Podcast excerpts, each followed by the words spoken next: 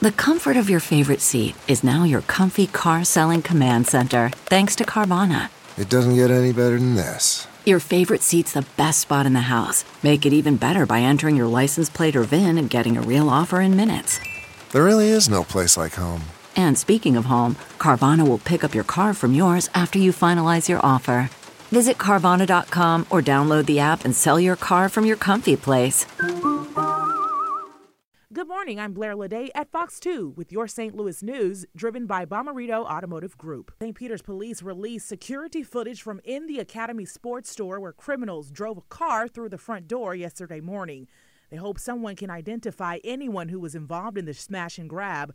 The footage shows the criminals shoot at a glass case holding guns. They were not able to get through the bulletproof glass. Police in O'Fallon, Illinois are also searching for criminals who drove a car into the Academy Sports there about an hour before the St. Peter store was hit.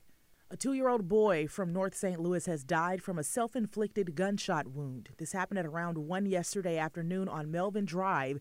Investigators are trying to figure out how the child got the gun.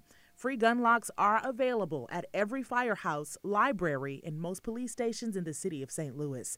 A FEMA Disaster Recovery Center is opening today. The center is open from 8 to 7, Monday through Saturday. From the Fox 2 Weather Department, September 1st is the meteorological start of fall, but we're seeing summer temperatures today. Temperatures will warm up into the 80s by noon. We'll see mostly sunny skies. High pressure to the east and winds from the south will boost temperatures into the upper 80s by this evening. A warmer and more humid trend continues into Labor Day weekend. The weekend will be dry, but the chance of rain moves in early next week, possibly starting on Labor Day.